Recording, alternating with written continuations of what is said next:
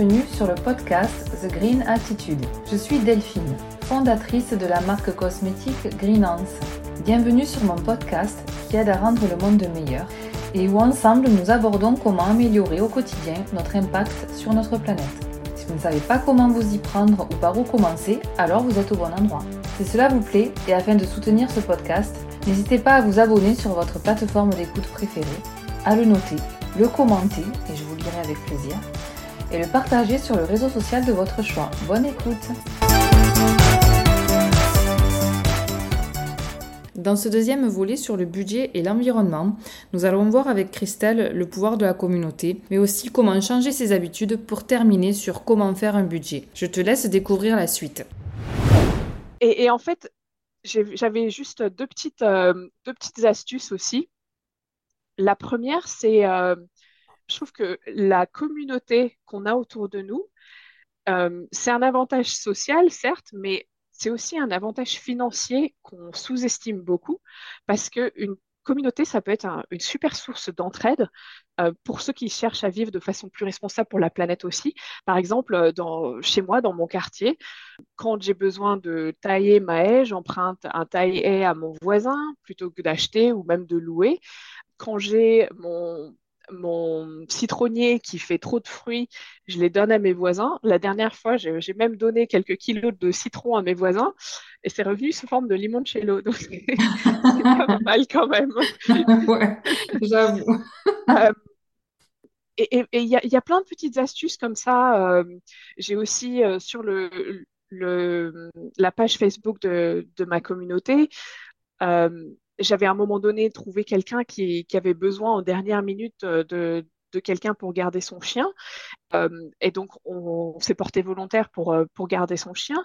Et maintenant, bah, à chaque fois qu'on part, on laisse le chien chez eux. Donc, on, a, on laisse notre chien chez eux.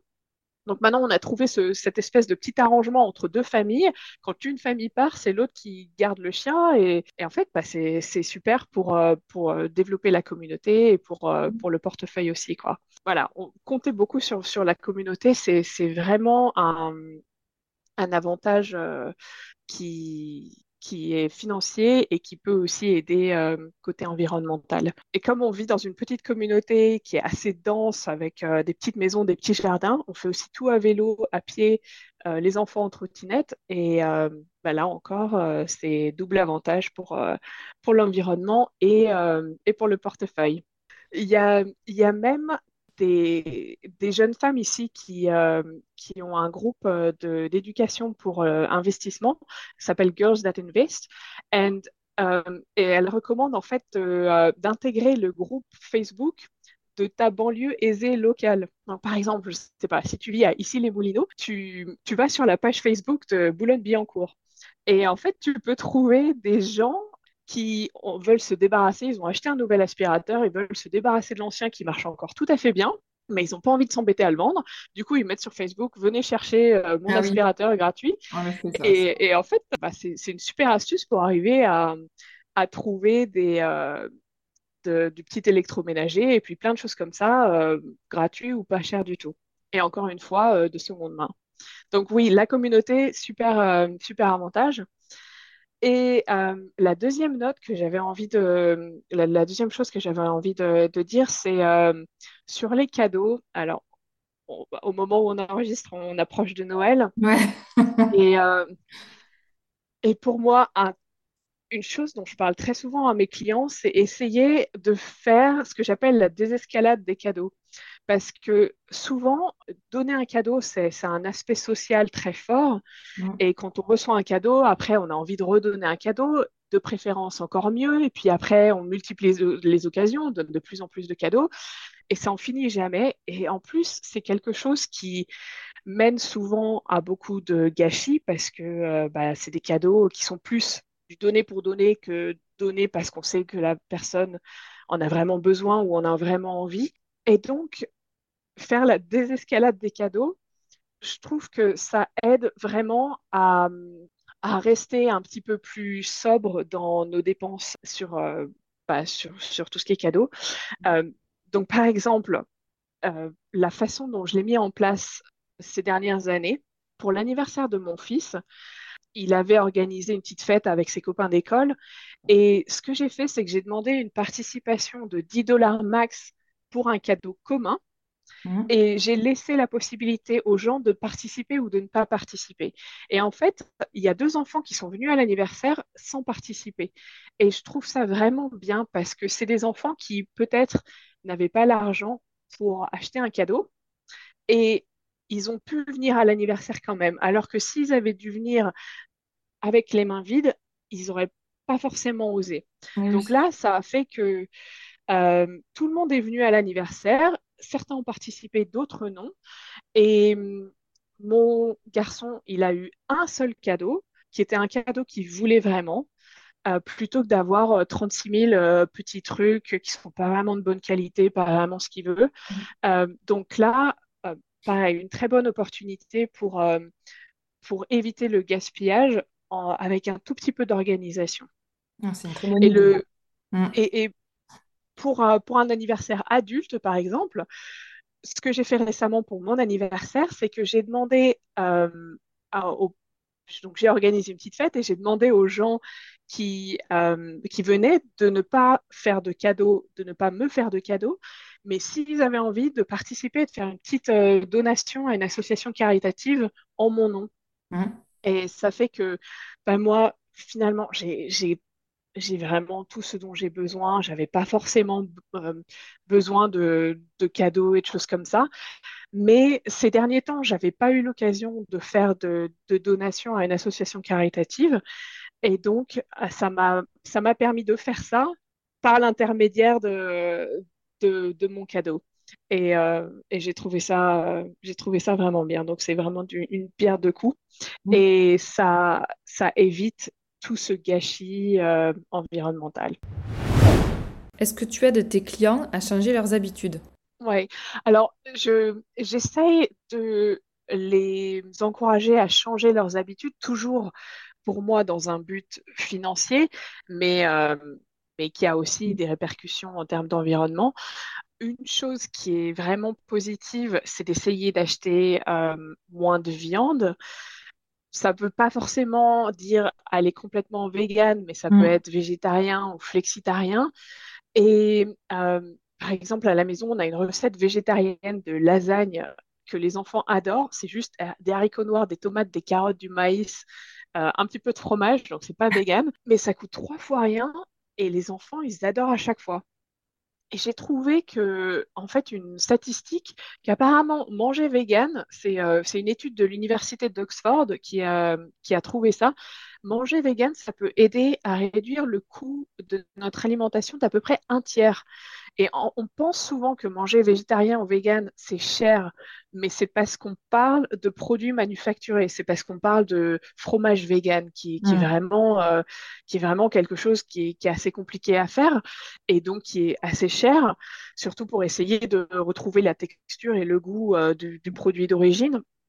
Mais quand on mange végétarien ou vegan ou simplement qu'on mange un petit peu moins de viande, si on utilise des produits simples et pas des produits transformés, on peut euh, en fait réduire pas mal le, coût de notre alimentation. Donc ça, vaut vraiment le coup de, d'essayer de faire ça. Donc ça, c'est en termes d'alimentation. Pour ce qui est de, des transports, un truc dont je parle assez souvent, c'est euh, bon, forcément d'utiliser les transports en commun si, si possible, si c'est disponible, mais euh, quelque chose qui est vraiment accessible à tout le monde, c'est d'essayer de combiner ces trajets en voiture.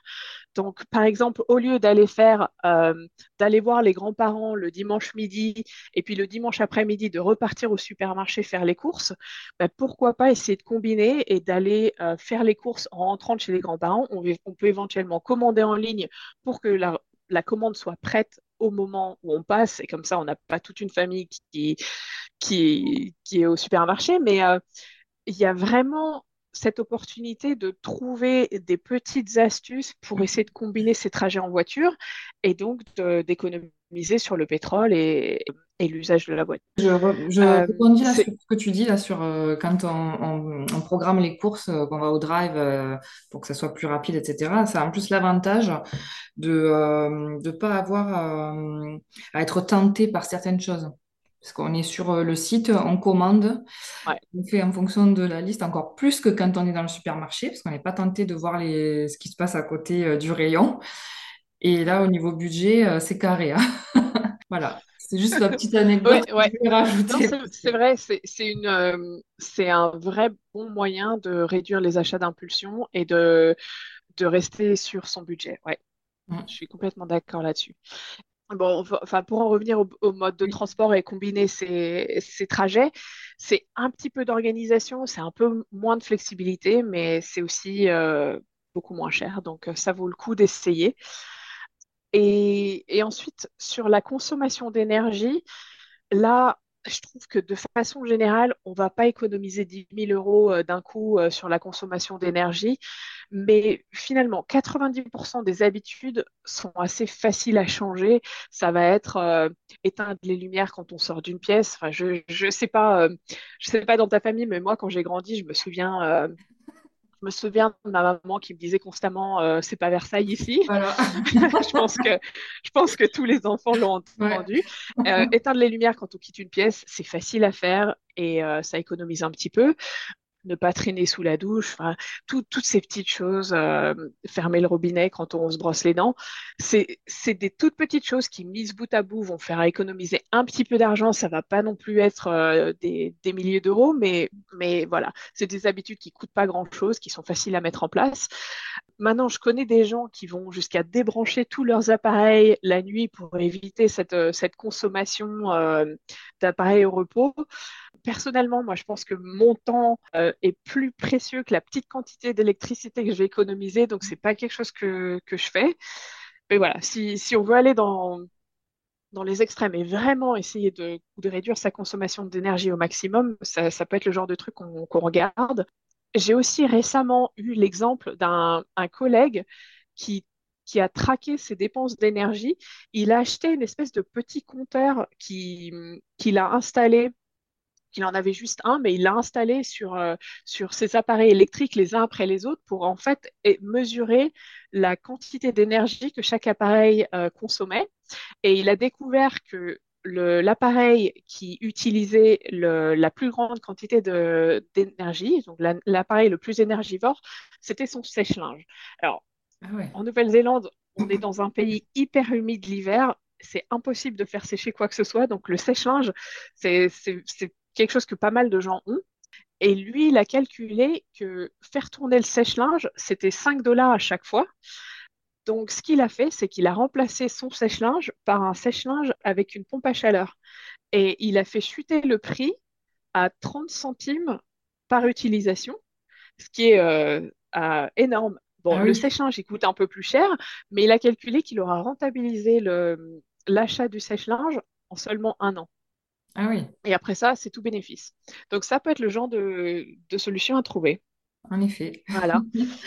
Et bon, après, il y a des, des plus gros changements qu'on peut envisager pour aller plus loin. Ça, ça, c'est- ça demande quand même plus d'investissement et, et plus de, plus d'argent aussi.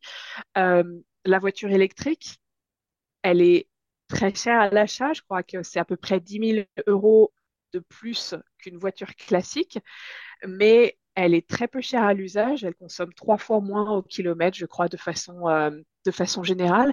Et c'est aussi moins cher à entretenir, à peu près la, la moitié de, du coût d'entretien d'une voiture normale.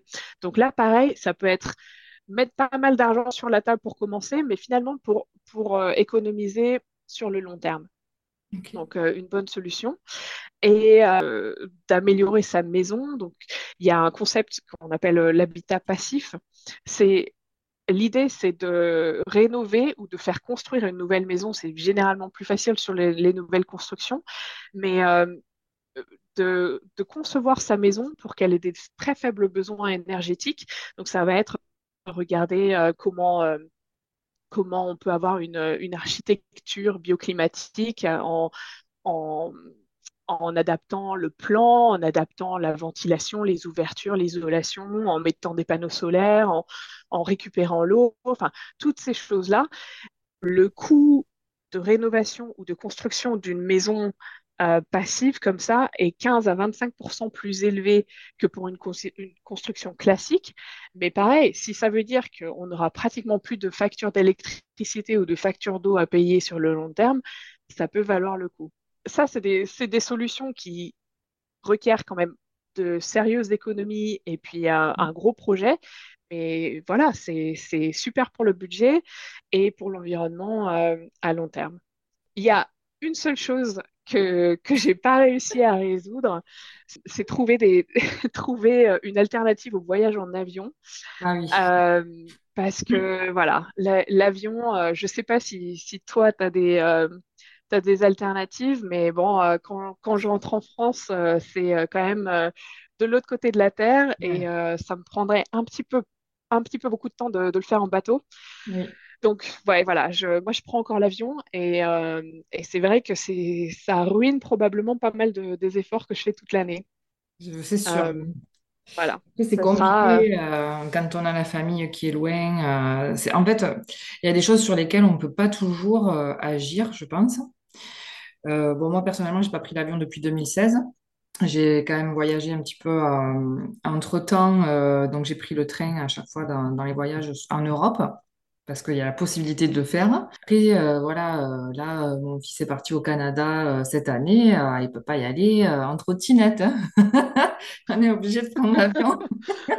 Donc, trottinette, je n'avais pas pensé quand même. Non, mais voilà. Donc, il y a des choses sur lesquelles on ne peut pas toujours agir, mais après, c'est peut-être aussi réduire les fois où on le prend, espacer. bon, voilà. Mais sinon, pour une, une note positive aussi, euh, bon, là, c'est pour le coup, c'est côté euh, financier. Euh, il y a, je, je me suis récemment intéressée à tout ce qui est investissement éthique. Et euh, Alors, les investissements éthiques, ça peut être différentes choses. hein. Ça peut être euh, éviter euh, d'investir dans des euh, entreprises qui fabriquent des armes ou des énergies fossiles ou font Ouais, des tests sur les animaux. Enfin, chacun a un petit peu sa définition d'éthique. Mais il y a plusieurs études qui ont prouvé récemment qu'en fait, les retours sur investissement sont meilleurs sur les investissements éthiques. Et c'est un petit peu logique parce que c'est aussi quelque chose qui est très en vogue et que les consommateurs recherchent. Donc, c'est des, des entreprises qui probablement euh, arrivent à, à se développer plus rapidement et ont, ont une bonne croissance. Mais, euh, mais voilà, investissement éthique, c'est aussi une façon de gérer son budget et, son, et ses finances tout en respectant l'environnement. Alors revenons-en au cœur de ton métier qui est de comment faire un budget et pourquoi le faire. Est-ce que tu as une méthode? Je pense qu'un budget, c'est vraiment quelque chose qui est utile pour tout le monde pour euh, en fait faire un plan.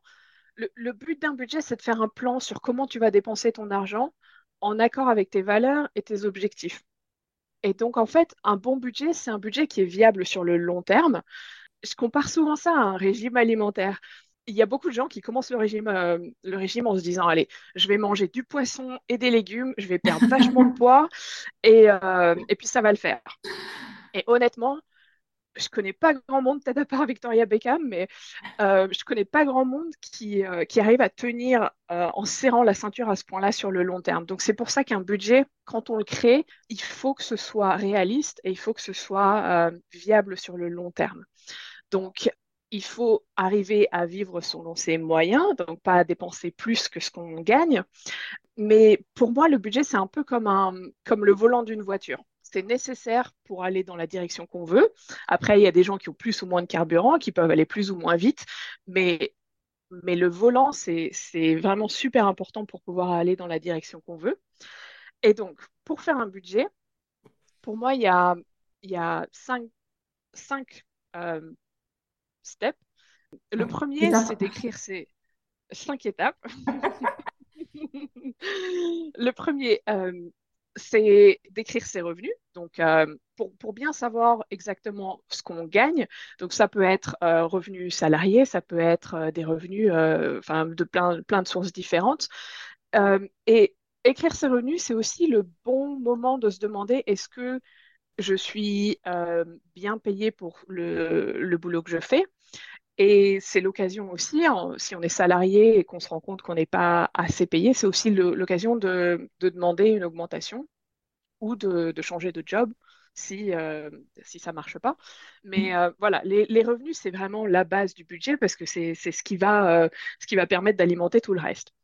Ensuite, la deuxième étape, ça sera de lister ses dépenses toutes les dépenses. Donc, il faut penser à toutes les dépenses euh, annuelles. On n'est pas obligé de rentrer dans les détails, de euh, lister tous les cafés ou toutes les choses comme ça, mais c'est euh, une idée de tout ce qu'on dépense au, cours de l'année et d'en faire une moyenne mensuelle. Après, on va passer les dépenses au filtre que j'appelle le filtre intentionnel.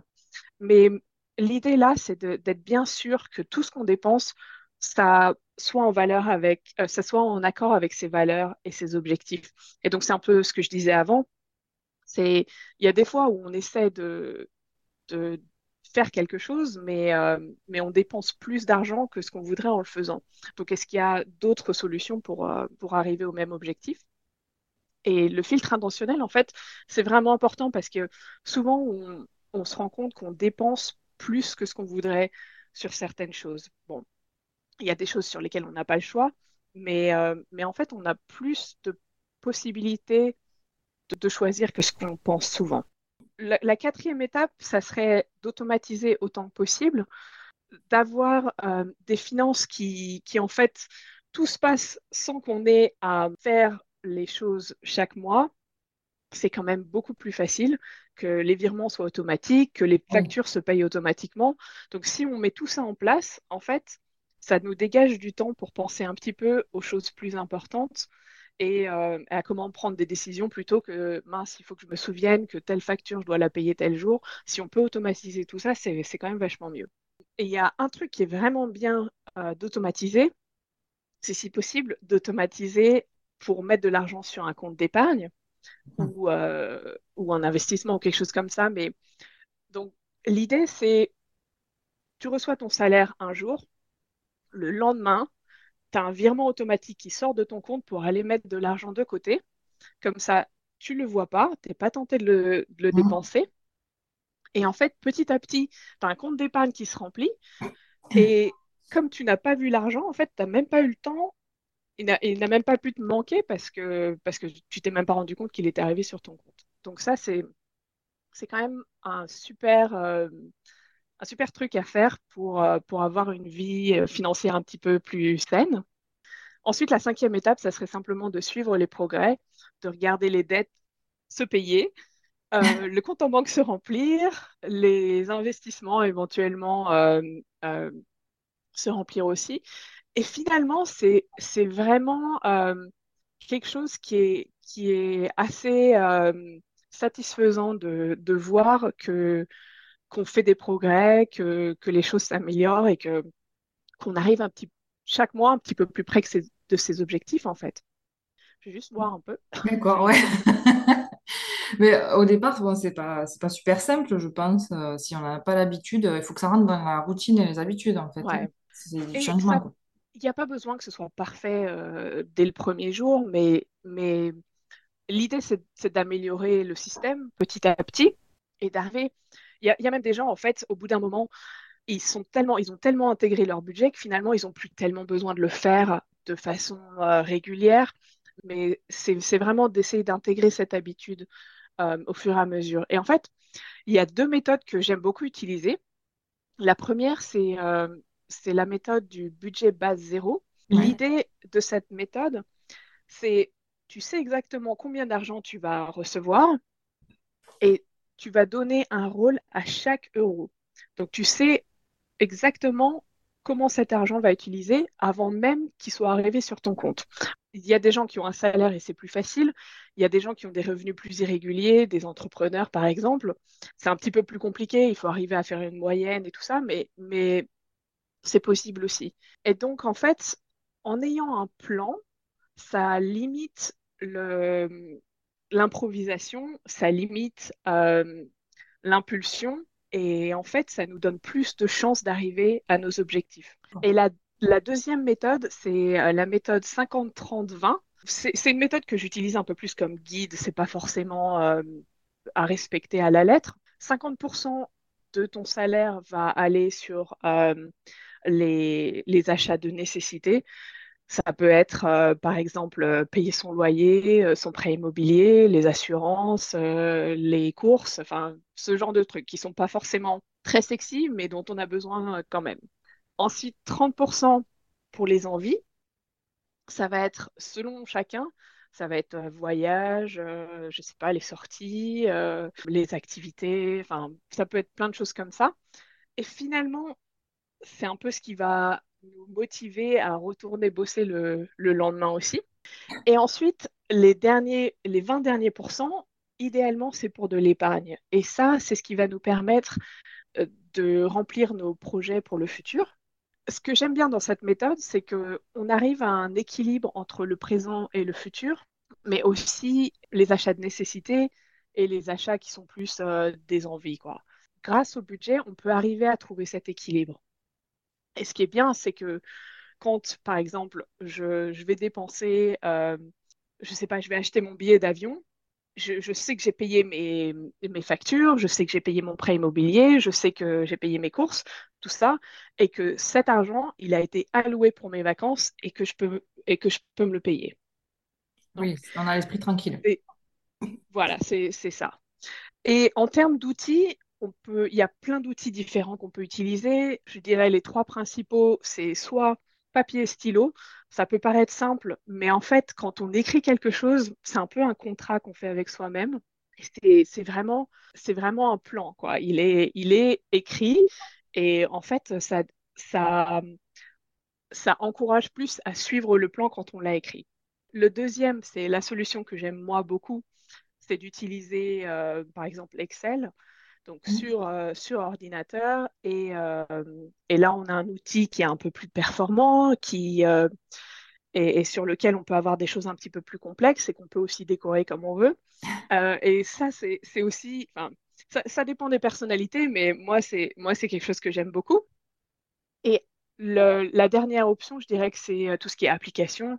Donc, on peut trouver des applis. euh, je, enfin, il y, il y en a pas mal de disponibles. Une appli, en fait, peut aider à euh, analyser les données, peut, peut aider un peu à mâcher le travail. Et, euh, et c'est quelque chose qui peut être utile pour pas mal de monde qui, qui trouve ça un peu rébarbatif de faire son budget.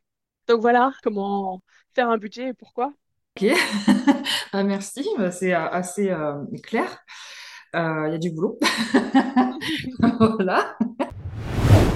Pour conclure cet échange, j'aimerais d'abord remercier Christelle pour sa participation dans ce podcast.